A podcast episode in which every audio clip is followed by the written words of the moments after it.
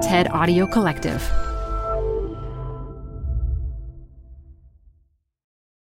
This episode is brought to you by Progressive. Most of you aren't just listening right now. You're driving, cleaning, and even exercising. But what if you could be saving money by switching to Progressive? Drivers who save by switching save nearly $750 on average, and auto customers qualify for an average of seven discounts. Multitask right now. Quote today at progressive.com. Progressive Casualty Insurance Company and Affiliates. National average 12 month savings of $744 by new customers surveyed who saved with Progressive between June 2022 and May 2023. Potential savings will vary. Discounts not available in all states and situations. Hi, I'm Ben. I suffer from a condition called writer's block. It strikes when I'm at work. That's why I choose Canva Magic Write. It works fast, generating texts in seconds, thanks to AI. Common side effects include increased productivity, compliments from coworkers, feelings of satisfaction. Now I can say bye bye to writer's block. Ask your boss if Canva Magic Write is right for you at canva.com, designed for work.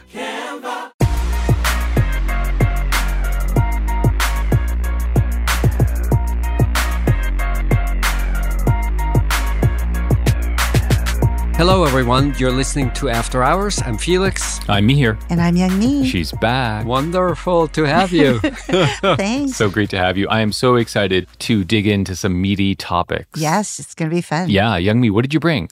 Wait, I didn't bring. No. I Okay. didn't bring in a topic. you didn't bring a topic? No. I thought you guys would have topics and I would respond to your topics. So, Felix, let's just go with your topic. What did you bring? No, I didn't bring a topic. What?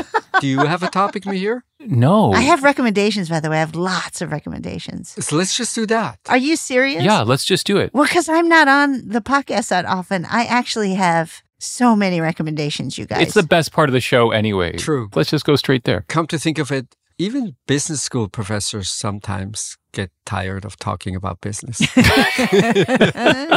Excellent. All right, good. All recommendations all day long. Let's do it. okay.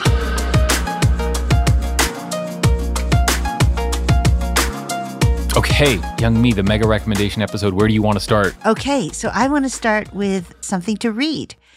I recently finished a book that I found utterly fascinating. The book is called Strangers Drowning. Oh my God. You know this book? oh my God, he has it on his desk. Right. It's uh, Larissa MacFarquhar. Yes, longtime writer for The New Yorker.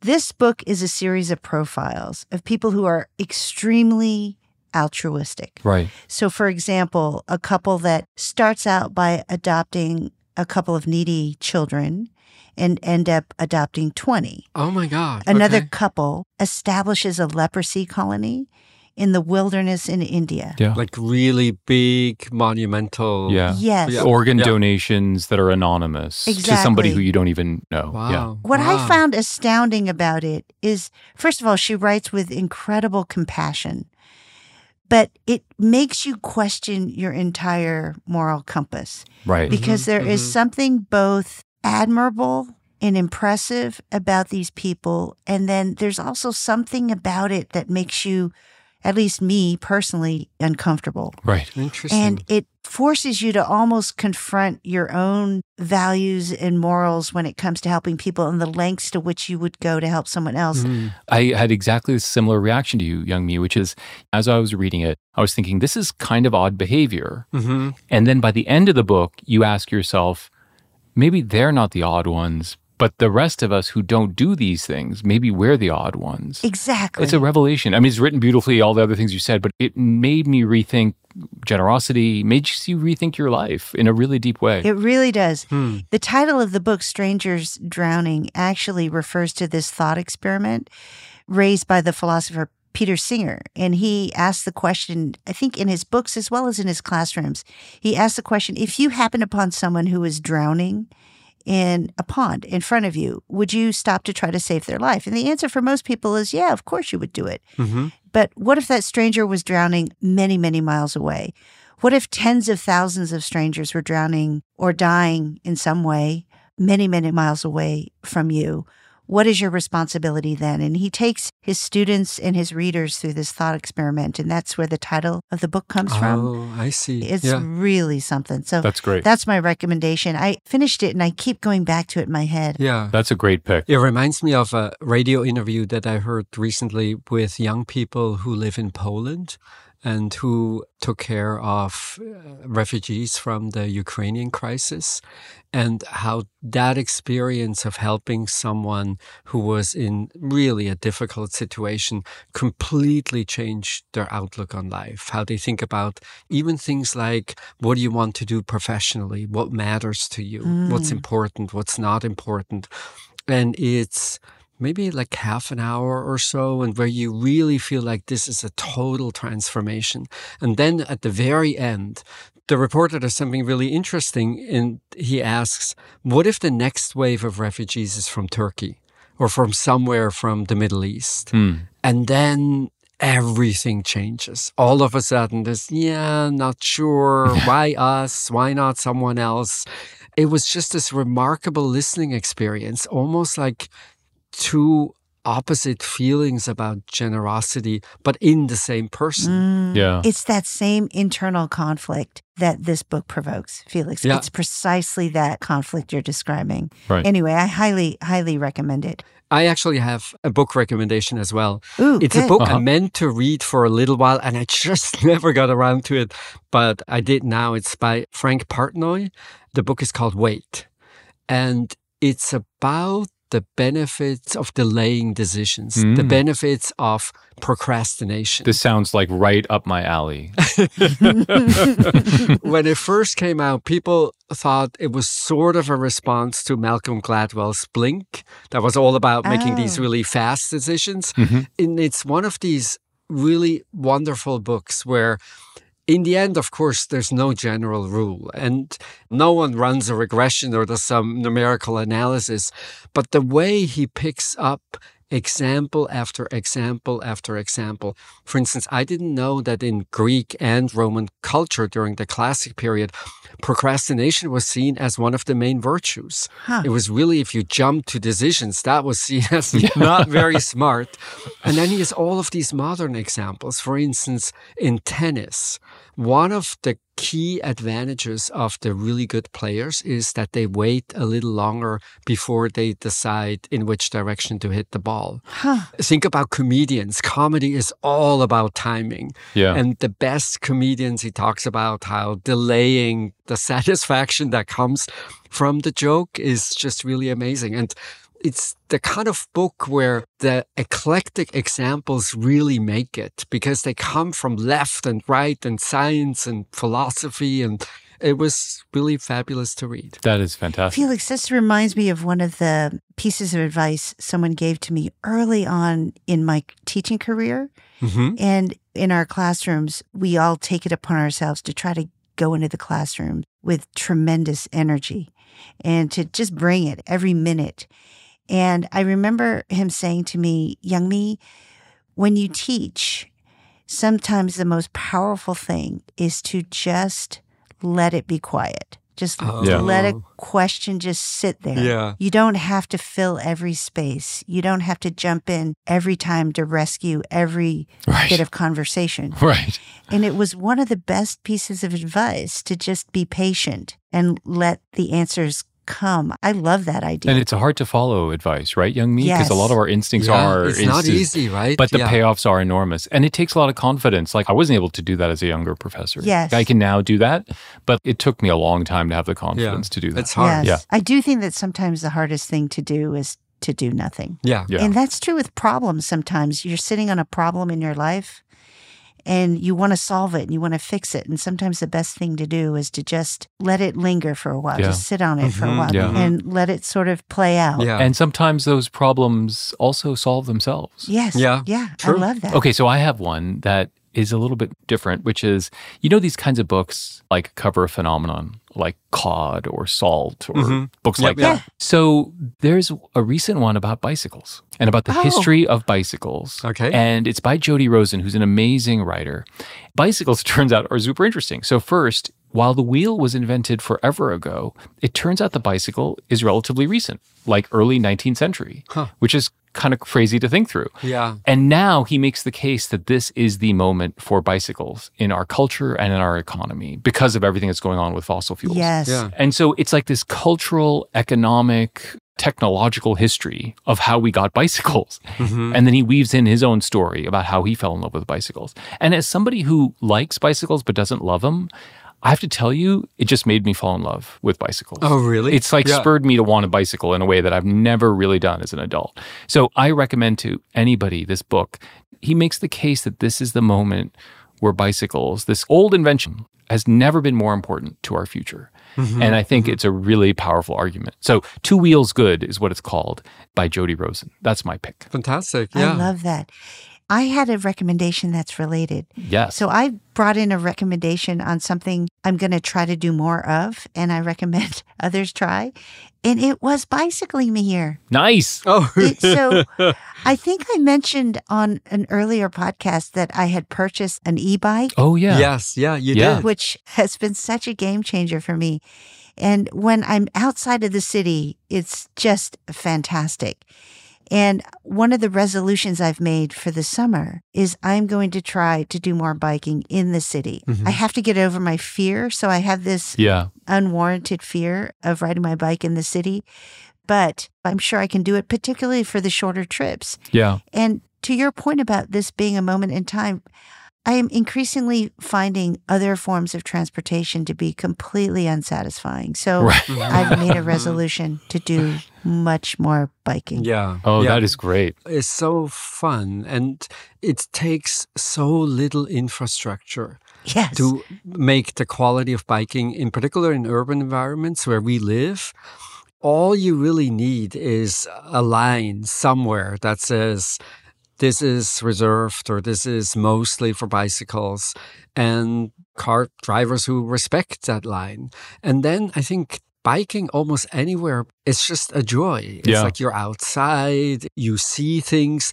I also find biking is sort of the perfect speed. If you walk, you end up not seeing that much just because you're so incredibly slow. And driving, of course, you don't see anything because it's too fast. But sort of like this mid level speed that is biking Yeah. is great for getting places, observing things. Really fabulous. And the miracle of not having to worry about where to park or anything. It's Yeah. incredible. Yes. It's so lightweight. Yeah. You feel so nimble. Yeah. So anyway, that's my recommendation for something to try to do more of. So, Youngme, my recommendation of something to do actually relates to your book recommendation, just Oh. like your thing to do Oh. relates to Oh, mine. interesting. Oh, book my recommendation. So a nice symmetry here. And it relates to your story about generosity and philanthropy. And of course, everybody has their own relationship to giving and how you do it. Mm-hmm. But I will say, I recently did something that I haven't done in a long time that was fantastic. And so I recommend it as a way of giving. I was in the grocery store. I still like going to the grocery store. I know I'm, I may be the only one who goes, but I still go to the grocery store. and there was a person in front of me, and she was like a young mother, and she had a bunch of items, and I bought her groceries Oh, randomly okay. for no reason at all. Did you just say, I got that? I offered. I said, I'd like to buy your groceries. And she didn't have a lot of groceries. This was like not like a huge bill or anything like that. But I have a feeling today more than ever, there are people who are struggling. And you see it in places like grocery stores. Mm-hmm. Often you don't see people struggling. I bet she'll never forget that. I think the reason I liked it so much was it was anonymous, it was random, it was in kind, but it was what she wanted. And, you know, she said thank you, and I walked away. And it was just the most spectacular experience. And so, at a time where inflation is going through the roof, I guess what I'm suggesting is if you find yourself in a situation where you can do a random act of generosity, which allows people who are struggling to benefit from your generosity in a surprising way, I think it's just monumental. So that's my recommendation for something to do. How did you choose? So why the person in front of you and not the person behind you? It's totally not anything systematic. Yeah. If you spend too much time thinking about it, you'll never do it. Because if you kind of ask yourself, why this person and not that person? And Yeah. I think honestly, she had a baby with her, Yeah. a very young baby, Yeah. like a one month or Yeah. two month old. Yeah. I was looking at the baby and I just thought, you know, why not? And I might have thought she might be somebody who was struggling, but I think I would just wanted to do something. Yeah. I don't know. For some reason, food and providing groceries to somebody is like a very important thing. And I really do look around and there are people struggling. Mhm. If you are fortunate enough to help somebody in that way, I recommend it. It'll fill your soul with all kinds of good feelings. That's my recommendation and relates to your story, That's young. fantastic. Yeah. But I love this idea more broadly of a random act of generosity. It could be at the gas station, it could be at the grocery store. Mhm, But I mhm. also like you're helping someone with, with necessities. with necessities. Yeah. They've already chosen for themselves. Yeah. So it has all those virtues. yeah. Exactly. So, Felix, do you have something that you want us to do that relates to one of our books? Oh, yeah. I have something that I would recommend to do that I started not super recent, but a little while ago. I often go out of the house without any electronics, no phone, no, No. anything. I'm so stunned. In a way, it sounds so silly, but it ends up being really quite interesting. So, for instance, I find myself going somewhere and I have no idea what time it is. That, of course, otherwise never ever happens to me because I always have my phone and I know what time it is. I find myself sitting in places, looking at people, being much more observant about what is around me and what happens around me. And it's just this idea that often I feel I've become so accustomed to paying attention to my electronics. Having this experience of not being reachable, not really having anything that connects me to anyone else at that point in time, that I have found really amazing. I Mm. just love it. And it's almost like you need a little training. Like for first I did it, was like, yeah, maybe I'll do it for an hour. And now, you know, sometimes I go out and I have a day somewhere where I don't have any electronics with me. I think this is spectacular, Felix. And I confess, I was going to do something related about how to avoid something, which is technology. And the only way I figured out how to do it, Felix, is your way, Yeah. which is to leave the phone at home on short trips. Because for me, going a day or going a week without doing something. It's just impossible. Yeah. But I have found this thing, which is you can go for two hours for a walk, or you can go visit somebody and then come back. It's an hour, two hours. Yeah. And it's completely liberating because I'm struggling with devices a lot right now, frankly. And this is the only way that I found myself able to tear myself away is just leave it at home. But for these short intervals, which is totally liberating. Yeah. I love this suggestion. It's the same for me. I mean, sometimes I think, oh, I have my phone with me, but I don't have to check it. Yeah. Guess what happens? Like I'm holding up for five minutes and then of course I'm checking. yeah. But not having it, I think it's fabulous. People kind of do these experiments. They go for a week or they go for two weeks. Oh, it's yeah, I not feasible, but that. this is totally yeah, feasible yeah. and has a huge payoff. I'm thinking. I don't know. I'm He just is totally listening sold. thinking. I don't know. I have been to some dinner parties and things like that where everybody puts their phone away and it's magnificent for sure. Yeah. It's an interesting thought experiment for me.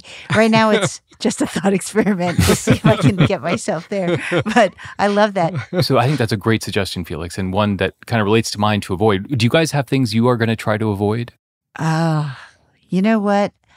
One of the things that I am going to try to avoid this summer is something I have done my entire adult life, which is read the daily news.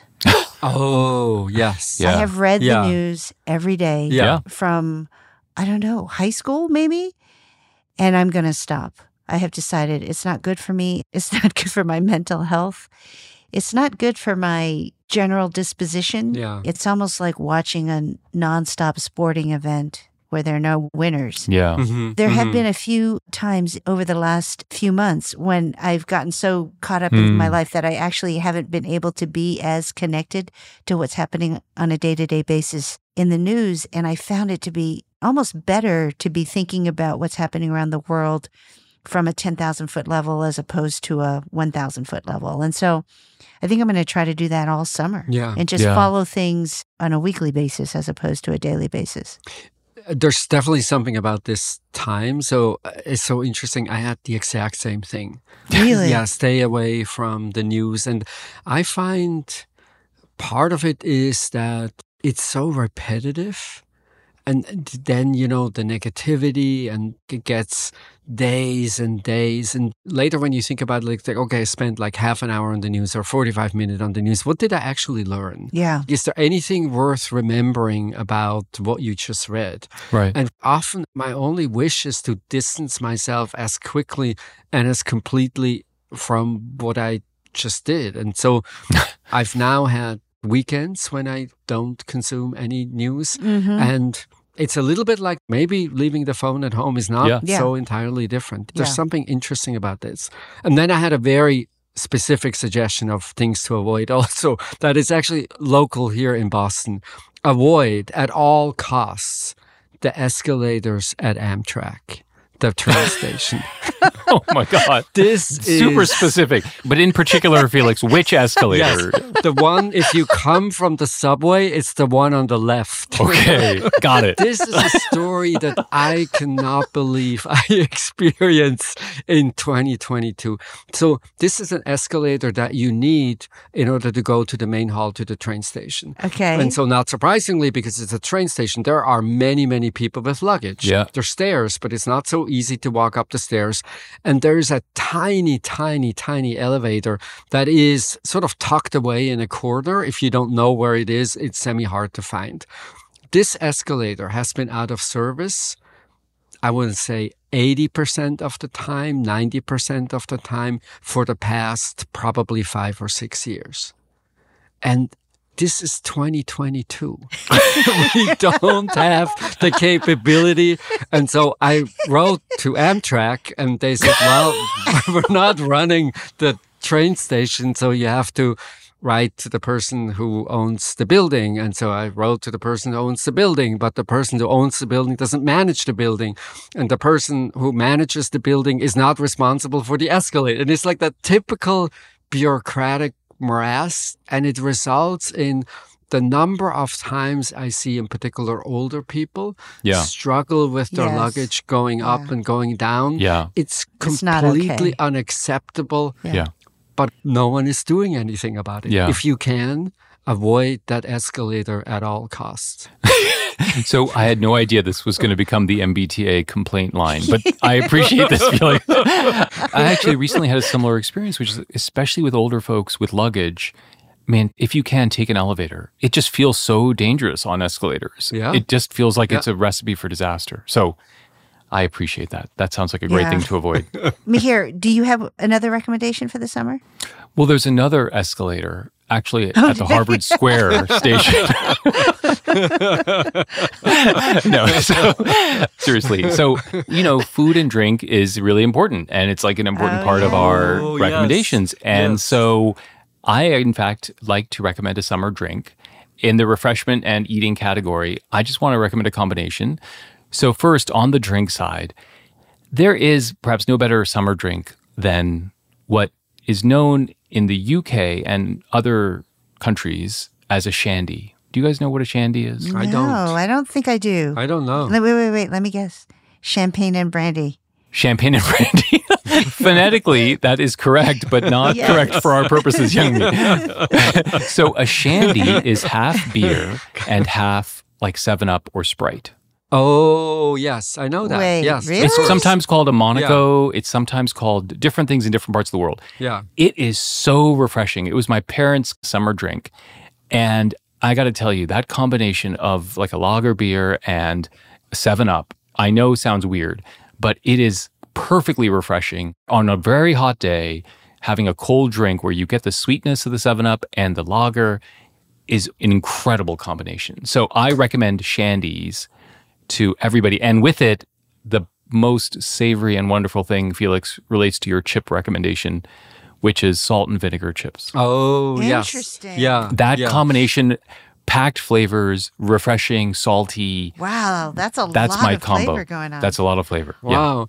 I grew up with a slight variation, and I'm not sure how I feel about the sugar in the 7 Up and the beer. Yeah. So, what we would always drink is same thing like beer, but then just sparkling water. Ah, So, something more neutral. Oh. So, it's less alcohol, obviously, and it has that same refreshing feeling without the. Sh- I'm not sure about the sugar. well, the sugar The is pretty Up. important to me, but yeah. It is? Okay. the Seven Up isn't that like a lemon lime? Yeah, it's lemon lime. So you can do any lemon lime drink. It's Sprite or 7 Up or lemonade or Yeah. anything that has the citrus Yeah. is what you're looking for. I agree. So we would have beer or sparkling water, and then we would put a slice of lemon in it. yeah. So I think the lemon Ah. is important. It's the citrus. It's not the Seven Up. It's the citrus Yeah. soda of any type, which is really fantastic. So that's my eating drinking Wow, recommendation. that's- I like that's it. interesting. Felix, Yeah. do you have a recommendation for something? I have a combination. Also, I was recently in a restaurant. Do you remember strawberries and balsamic vinegar? Yeah. This was a thing 10 years ago, Yeah, 15 years yeah. ago. It's one of these really unusual combinations where you think, what? And then you taste it and it's extraordinary. And I really loved it. And then I completely forgot. Huh. And somehow it took that restaurant that served the combination again for me to remember that, yeah, actually, strawberries and balsamic vinegar is a really wonderful combo. So I would recommend that highly for the summer. and especially the summertime. That sounds fantastic. It does sound good. As a combination, like great strawberries are just amazing. And then to have that little sweetness and sourness of the vinegar is great. All right, Youngme. Yeah. Uh, do you have a combo or are you going to go for something simple? I don't have a combo. So the number of people in my life now who are vegan has really Oh, Interesting. become a significant percentage. What I have found now is that when I host dinners and things, so it used to be that, you know, there'd be someone there that was vegan Mm. and I would try to think about that. And now there's more and more, and I find myself really unhappy with what I'm serving to the point where a recent dinner I hosted, I actually just outsourced it because there were so many vegans. Yeah. And so my resolution for the summer Hmm. is to get really good at some vegan dishes. Mhm, And mhm. I'm going to just embrace it. I've gotten a few tips from my vegan friends on how to think about it. One is to think about addition before subtraction. What I was told is when you think about veganism, you think about all the foods you can't eat. But before you think about that, think about foods that you just don't eat that often that you can now begin to introduce new kinds of grains, different legumes. Just think more creatively about things you can add. Mm. Mm. The second thing I was told was to think about texture. Think about the different kinds of texture of food. And so you want to think about nuts. You don't want everything to be mushy. Mm. You know, you just want lots of different kinds of textures. And the third is you need a really good dairy alternative. So figure out what is your best milk alternative or your best cream alternative. And if you land on that, it kind of unlocks a bunch of stuff. And then the fourth recommendation I got was to really be more liberal than ever with spices, Mm. to just unleash Yeah. the spices in your kitchen. Yeah. So I'm going to take these four recommendations and I am going to experiment this summer with not just having some sufficient vegan dishes I could serve, but some vegan dishes that are actually something I can feel proud about. Mhm, That's, So uh, mhm. that's my recommendation. Wow. If you need a taster, just let me know. I'm available for you. Be- I'll, I'll be there for you. I mean, both of you guys cook quite a bit. What do you do when you have vegan guests? In my case, I would usually have a dish or two that I would serve anyway. But at least so far, I haven't really gone out of my way to accommodate people who have vegan preferences. But you're exactly right. It doesn't feel so great. Yeah. Yeah, it doesn't feel great. And I have to say, at the same time, they're always like incredibly gracious, Always. going out of their way not to make me feel bad. Yes. Yeah. but it's still As they hard to nibble feel on a okay piece of about lettuce. it. Yeah, It's like exactly. just like Yes. ah. And the really hard one for me is also sometimes with like, you know, vegetable dishes, you can get there, but dessert is hard. Mhm. So there are some vegan bakeries that we've gone to to get Yes. vegan baked goods, and they are really good. But I think that's a hard thing to do at home. I completely agree on the dessert front, but as you put it, near our home is this incredible vegan bakery. So Yeah. that I will continue to outsource because I can't match that. But uh, oh, now I'm getting hungry.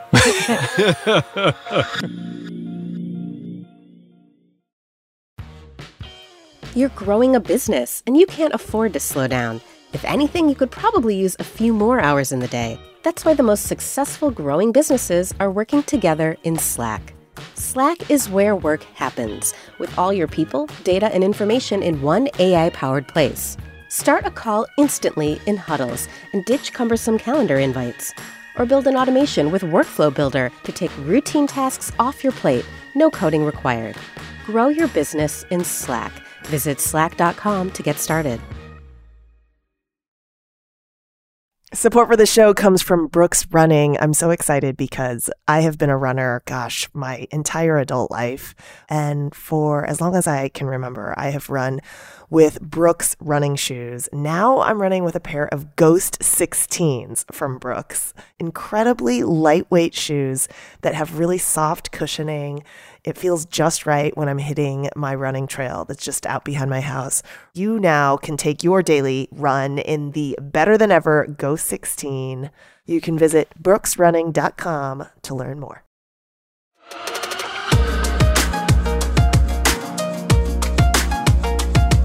Youngme, what's your next recommendation? Oh, stuff to watch. Mm. So I actually have a few, and I haven't seen any of these. Ah. Oh, so good. these are recommendations Good. for shows I'm looking forward to watching. So my guess is both of you guys are familiar with the book Pachinko. Yes. Yeah. Uh-huh. Phenomenal, phenomenal book from a few years ago. Apple TV has produced the miniseries Pachinko, and I haven't caught up with it yet. Ooh. Mm, And I've okay. heard it is visually sumptuous and absolutely fantastic. So that's number one on my list. That sounds great. Wow. really, really looking forward to diving into that.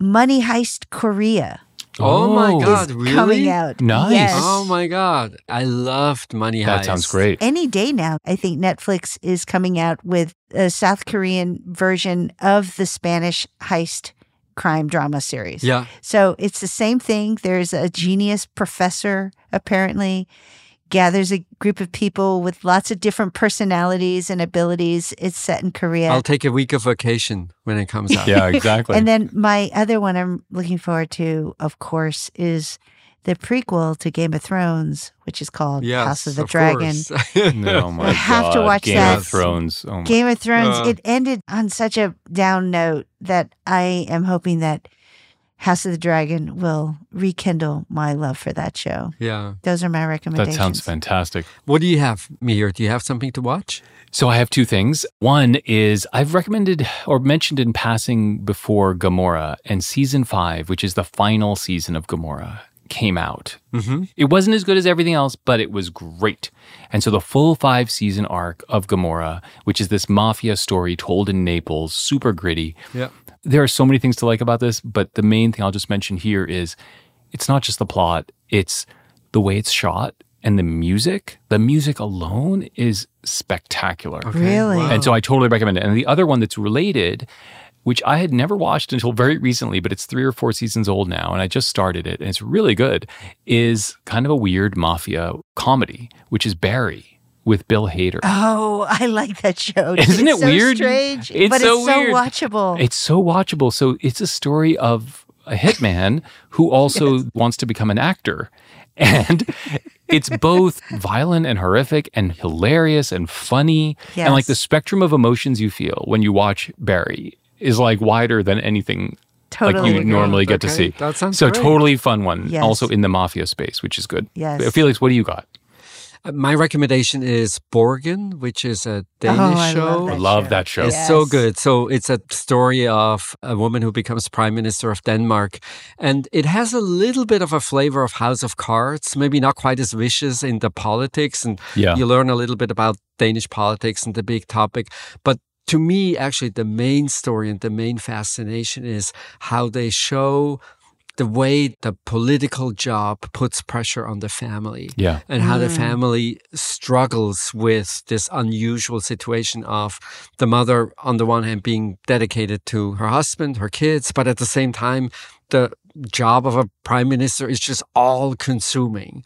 And it's not overdone in a typical, I think, US version of it. Like someone would forget to pick up a kid at school and you would see the kid snatched up by someone. it's not Right. like that. It's like the little things. It's like, oh, we're not coordinated quite right. And one of the kids struggles in school and who has time to go. And the conflict sort of gets sharper and sharper over time, which is impressive in particular because in the very beginning, you can just tell how the couple has an amazing relationship. Mhm, And mhm. I've seen not quite all the episodes, but so far it's really fantastic. That was completely my gateway drug to Scandinavian TV. Oh, really?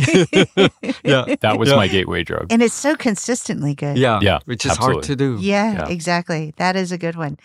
So I have another recommendation. This is a recommendation on somewhere to visit. Oh, okay. And it's a place I haven't been before, but we're going to try to go this summer. My husband has always wanted to go to Utah, of all places, Oh, and one of my sisters as well, Mm. to visit Moab, Bryce Canyon, and Zion National Park. And apparently, the best way to do this is by driving and ideally some kind of RV like situation. I don't know if we're Mhm, actually mhm. going to do an RV, but some sort of glamping scenario yeah. thing yeah. that enables you to be both indoor and outdoor at the same time. And so we're going to go for it. Yeah. Nice. It's amazing. You will have such a great time. The nature is just spectacular, beyond belief. Really? Yeah. And it's also, the parks are so close to one another, Yes. but they're very different. And your experience in the parks is also very different. Oh, really? You'll have a fabulous time. it's been on my list too, Youngme. Is So that I'm right? looking forward to hearing what you say. I was actually nervous about doing this in the summer because of the heat, but then I talked to a number of people who've done this over the summer, and they say it's actually quite manageable if you're safe and you're careful about the hours Mhm. that you're inside and outside and you're hydrated. And Felix, you can tell me, but apparently the colors Yeah. are so Yes. vivid. Yeah. As you put it, different from place to place. And the way the sun hits Hmm. the Yeah. rocks, Yeah. it's just magnificent, apparently. It's just really, really wonderful. I think the only thing I will say is you shouldn't expect I'm way out in the nature kind of experience. Okay. Both because of the way the parks are run, they're quite protective, so they keep people on particular paths, which on the one hand is great because it's much safer for everyone. For some of the national parks that I really love, you get this feeling, oh my God, I'm a million miles away from civilization. And that's not the feeling that you get. A, because there are many people who go there, but also they're more tightly managed where you can walk, where you cannot walk. Often many of the paths are closed for maybe some rock fell or something. Mhm, So it mhm. feels like a managed experience, but the nature itself is just unbelievable. Yeah. That's great. I'm really looking forward to it. Is there a particular place you guys would recommend to go or visit this summer? So I have a recommendation, and it's a different place for everyone. I recently flew back on an international flight and I needed to get a COVID test. That was one day before entering the United States. And so Mhm. I was visiting my mom and I was looking around, you know, where can I get a COVID test? And it turned out that my old school had offered the service. There was someone at my elementary school. And so I had not been back to that place in That is great. Wow. decades. And I'm telling you, it was such a fun experience. One thing that just really struck me is I had these memories of things being really big, and then you go and they're really small. Yeah, it's which so sort of good. makes sense Yes. because you were a kid, but also all the details that you remember, like the tree that you remember, except now it's a really grown up tree. And then the finale, of course, of everything was that I happened to run into now retired one of my teachers from way back when. Wow. I thought this is maybe something that I should do more often. And, you know, your elementary school is just one example, but you have these really fond memories of places where things happen and then revisit them and compare what they're really like and what your memory of them is. It was just such a joy, such a fabulous experience. And I did get my negative COVID test, so that was good too. Felix, I did that a few years ago on a trip to Korea. I dragged my kids to the school I went to. oh, yeah. for them to see. And it was exactly as you described. Everything was the same and yet different. And of course, parts of it had been refurbished and new, but Mhm. I was so struck by how accurate and inaccurate my memory was. Things that I thought were huge were smaller, things that I thought weren't so small. The smell Hmm. of the yes, place was yes, exactly the, the, smell same. is exactly the and same. the most hilarious part to me was the coveted place to be in my school was the senior lounge. When you became a senior at the school, you had access to this lounge.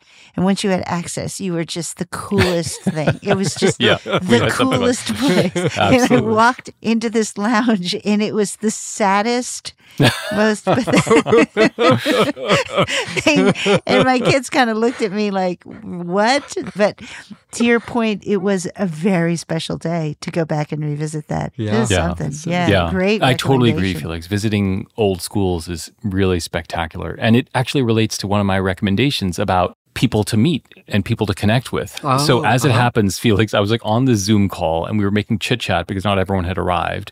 And this guy says he lives in a place in New Jersey, which is close to where I spent some of my childhood. And before you know it, we're talking, and his mother in law was my English teacher in high school. No. It was No. crazy. His mother in law is Ray Phillips. is, wow. And so I got an update about Ray Phillips. By the way, she was like the teacher of English in my high school. Oh, like she was like the master, right? And so my sister and I both emailed her and we are now going to meet her and see her again. And so my recommendation for a person to meet this summer and a person to connect with, I think what happened to you serendipitously is to see an old teacher. And I'm going to try to do that with Ray Phillips. Oh, it's a great that's so opportunity. And especially because we're in the education business, to relate to somebody and a teacher who had a deep impact on you, especially when you're young, I think it's just a great thing. So I'm going to try to do that with Ray Phillips. So that's my recommendation for somebody to connect with this summer. That's fantastic. Yeah. And then, of course, the thing to keep in mind is what happens to us all the time. You have so many students, and it's hard to remember who is who. Speak for yourself, Felix. I remember everybody. I know Youngme totally, right? No comment. So just remember what it's like for you. I agree. I agree. But it is always so wonderful to hear someone say nice things to you. I mean, come on. So Yeah, it is such yeah. a gift. Yeah. okay, so Felix, let me ask you: Do you have somebody who you're looking to reconnect with or meet this summer? Yes, actually, I had, and it was sort of a coincidence also. I've been going to the same dry cleaner forever, like decades. And it's an older Korean couple. And, you know, we know each other and we would chit chat maybe about the weather or there's usually traffic where they have their business. But it was never really very personal. And then a couple of months back, they had a sign that the laundry would be closed because they would travel. And so I asked, where are you going to go? Because I thought they were going on vacation. Then it turned out their daughter got married in Ohio. Mhm. And we talked about the daughter and their family life. And what's really interesting is now when I drop off my laundry, it's just different. Hmm. It's like Oh. you have this relationship. Yeah. We no longer talk about the weather. We don't talk about the traffic. We're talking about real things. And it got me thinking I have so many of these mostly business relationships where I end up going to the same places and I know the salesperson or Mhm. know and don't really know. And why don't I know people? Yeah. And I've now made much more of an effort to just get to know people. And uh, this is one of the things that I want to continue this summer that just the relationships that I have with the small businesses that I frequent, that I really sort of know something about the people who work at these places and somehow, hopefully, change what their day looks like. But definitely, from my experience so far, it changes the attitude that I have to these businesses and to the people who run these businesses. I love that. You know, one of the silver linings of the pandemic was once people emerged from their homes and you could actually frequent these places that you used to frequent with such regularity. For me, anyway, it didn't feel right to just, you know, if you see the person who cuts your hair or the person who does Mm. anything for you, to just Mm, say, oh, hi, here's my stuff. Yeah.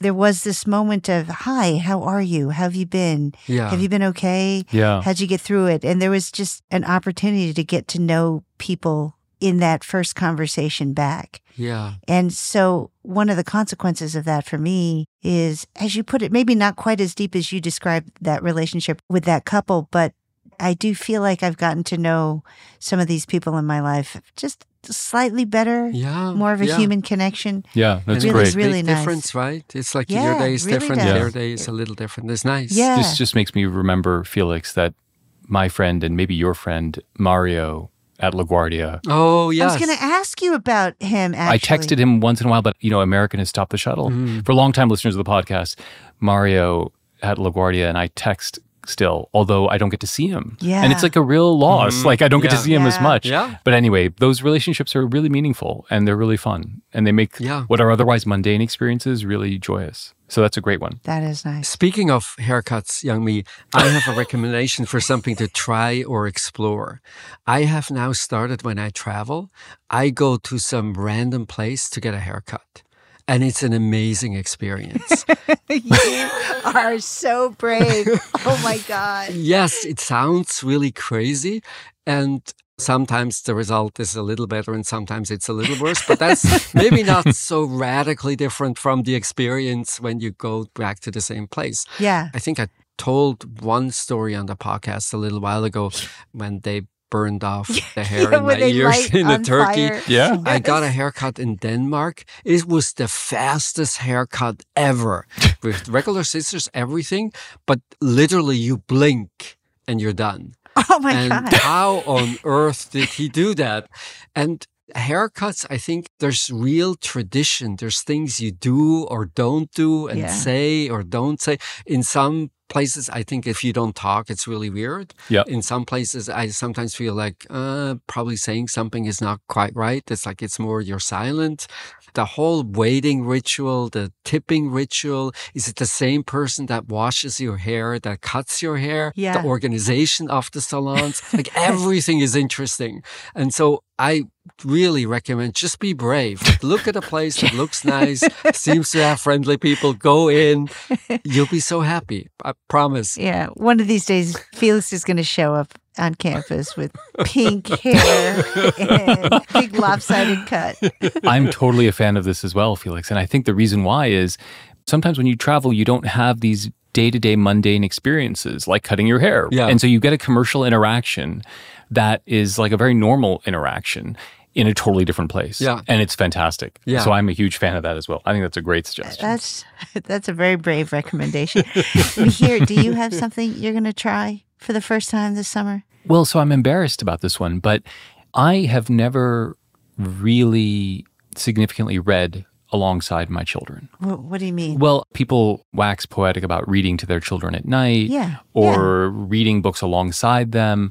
And I've done other good things as a parent, but that's not one of them. they are now in between eighth and ninth grade. And we were looking at their list of books for the summer, and it's getting really good. Oh, Yeah. like that you're It's getting to the point now where I want to do it. Definitely. I haven't been a big YA fan, and they are now going to some classics along with Oh, some contemporary you're books. have fun. And so I am so looking forward to trying and exploring books alongside them because I just honestly haven't done it. And I think it's a great joy. And they are great readers, but we haven't had that shared experience, even with Harry Potter, honestly. Like I very, very late in the game because they dragged me to it. I read one of them. But now I think the possibility of reading alongside them is really exciting. And so I'm looking forward to doing that. I think the time has finally come for that for me. That's my big trying and exploring experiment for the summer. That sounds wonderful. That You're going to have great. so much fun with this. I remember when my kids were at that age, that is when the reading gets good. Yeah. So trust me when I say when they're in third grade, you missed nothing. Yeah. They're reading, as you put it, YA stuff. But also, that's the age at which they read really interesting adult. They read like the classics, they read like the adult stuff and contemporary stuff. Yes, and I remember my kids would get their summer reading list. Yeah. I'd grab it with them and say, "Oh, let's read this stuff together." Actually, Pachinko's on their summer reading list. and so oh, it has some Oh, classics, but then it's fantastic. kind of been updated. So I'm looking forward to that. That's nice. So, what are you going to be trying this summer, Youngme?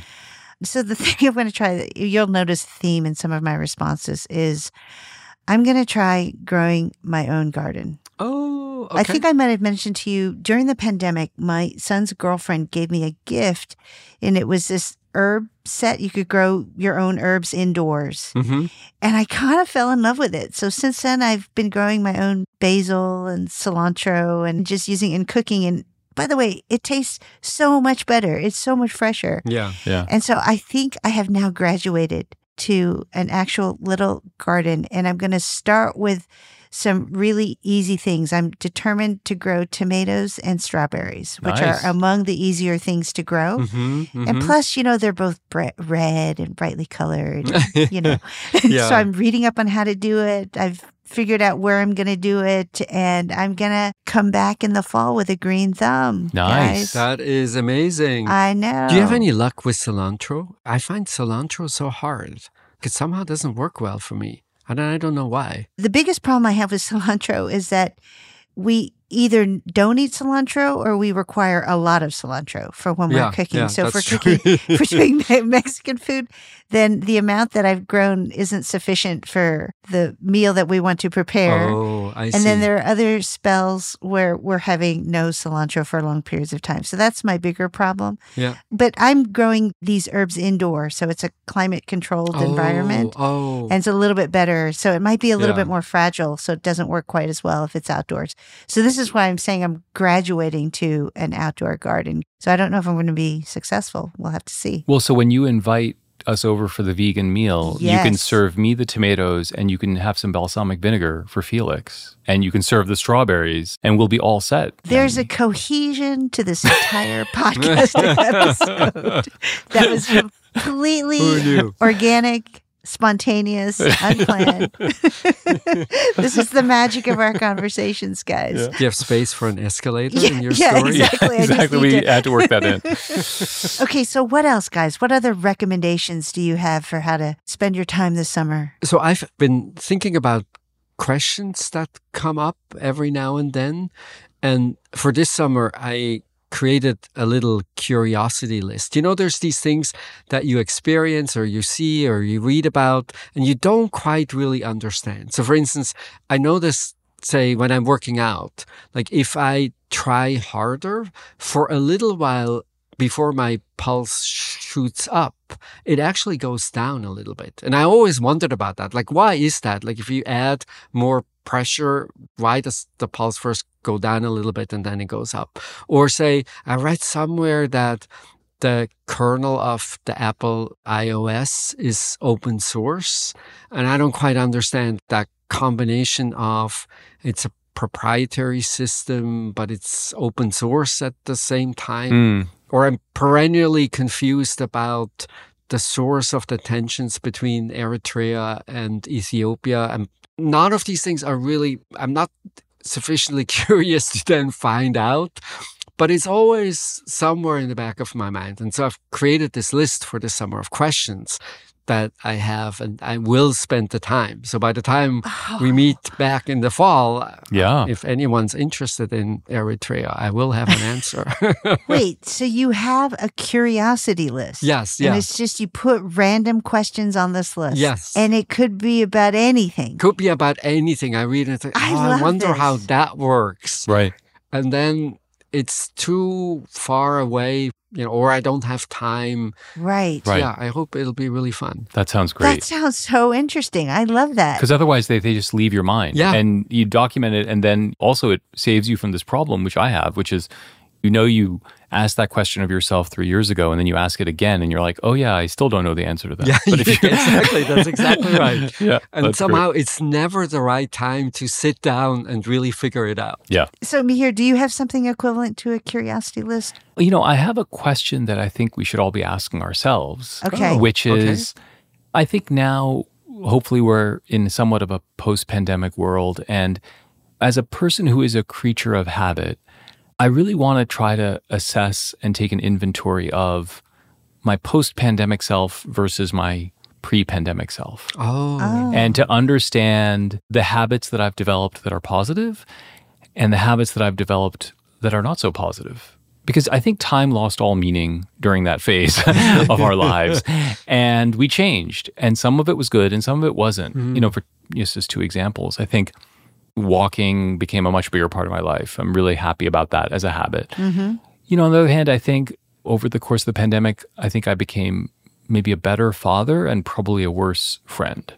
And I became more interior. And so I think I want to take that inventory of my post pandemic self mm-hmm. and compare it to my pre pandemic self and decide what I want to keep and what I want to revert back to what I was. And so I think just acknowledging how much this period has changed us, how many habits have been created that are good and habits that have been created that are not good. I think it's a good time to ask ourselves going forward, what do you want to keep from this experience and what do you want to kind of reject? So I've been thinking about that. That is such a great idea. I love this. I agree with you. And I don't even know how easy it would be for me to do. You know how Right. habits sort of grow on you, and then Yeah. you think, I've probably done this forever, but it's probably not true. It's not true, right? yeah, Yeah. that is so interesting. It's funny. I know I've made changes. The ones that jump to the top of my mind are the lifestyle changes that I consider to be healthier. right. Mhm. The more compelling question to me is what have I given up in the process? Right. You describe the process of becoming more interior. You became a better father, but maybe a worse friend. I mean, that's Yeah. really quite reflective. And so to think about Yeah. what are the trade offs I've made, perhaps implicitly, that I haven't really spent time thinking about, Right. I don't know. I find that to be quite compelling. That's an interesting one. Wow. I also like the idea of a question to really probe this summer. Yeah. One of the questions I've been thinking of digging into this summer is the broad question of how to avoid becoming more cynical with age, hmm which I feel Mm. myself becoming. Mhm. And then more specifically, how to engage in politics in a constructive way. Yeah. So I'm always someone who's been interested and have followed politics in the same way that I think all of us do. And yet it has started to feel unhealthy for me. And yet I don't want to become one of these people who just disengages altogether. So how to mhm. engage in a constructive way. And so I've thought about maybe choosing one or two things to go really deep on Yeah. I've even thought about maybe incorporating it into my teaching and research hmm through Oh. case studies and field work Yeah. and then bringing it into the classroom and Mihir, I know you've done a little bit about that Mhm. which would be outside of my comfort zone for sure but maybe a constructive way to engage but that's something I Hmm. want to spend some time this summer thinking about That's great. I think that's a great one. And, you know, I confess my reaction is if you crack that nut, let me know. Because as you age, it's easy to become cynical. Mm-hmm. You want to be engaged, but it gets harder. I think using our work, Yeah. you know, we have a lot of latitude. And so yeah using that to kind of resolve this is not just good for you, Youngme, but it's kind of good for the world. yeah And so I think it's a great effort to try to undertake. when you started thinking about racial equality, Yeah. one of your instincts was to go out and write a case study Yeah. on a specific thing that you wanted to get deep into. I thought that was such a constructive instinct. It was a very simple instinct because I was frustrated. But Mm-hmm. I think if we do it in a more programmatic way, I think it's fantastic. I wrote a case about the Tulsa massacre and the call for reparations, but I think your instincts are just right. And it has been a huge part of my life in the last year and a half, and it's been great. Mhm. So anyway, I think the summer is a really great time to think about these things. Yeah. I agree. That's, a great idea. Look at how long we spoke when we had nothing to talk about. what does that say about us? I, know, wonder. It is late. Wow. With summer stretching out in front of us, it's just great to have this list of stuff to think about and to do. And most of all, avoid that escalator, Youngme. In, in South Station. that will save the summer for sure. so, this was it. The final episode in an amazing season. Thank you for all our listeners. We really enjoy the interaction with you. You have no idea how much it means to us. We will miss you, but we promise to be back after the summer. See you in September. This was After Hours from the TED Audio Collective.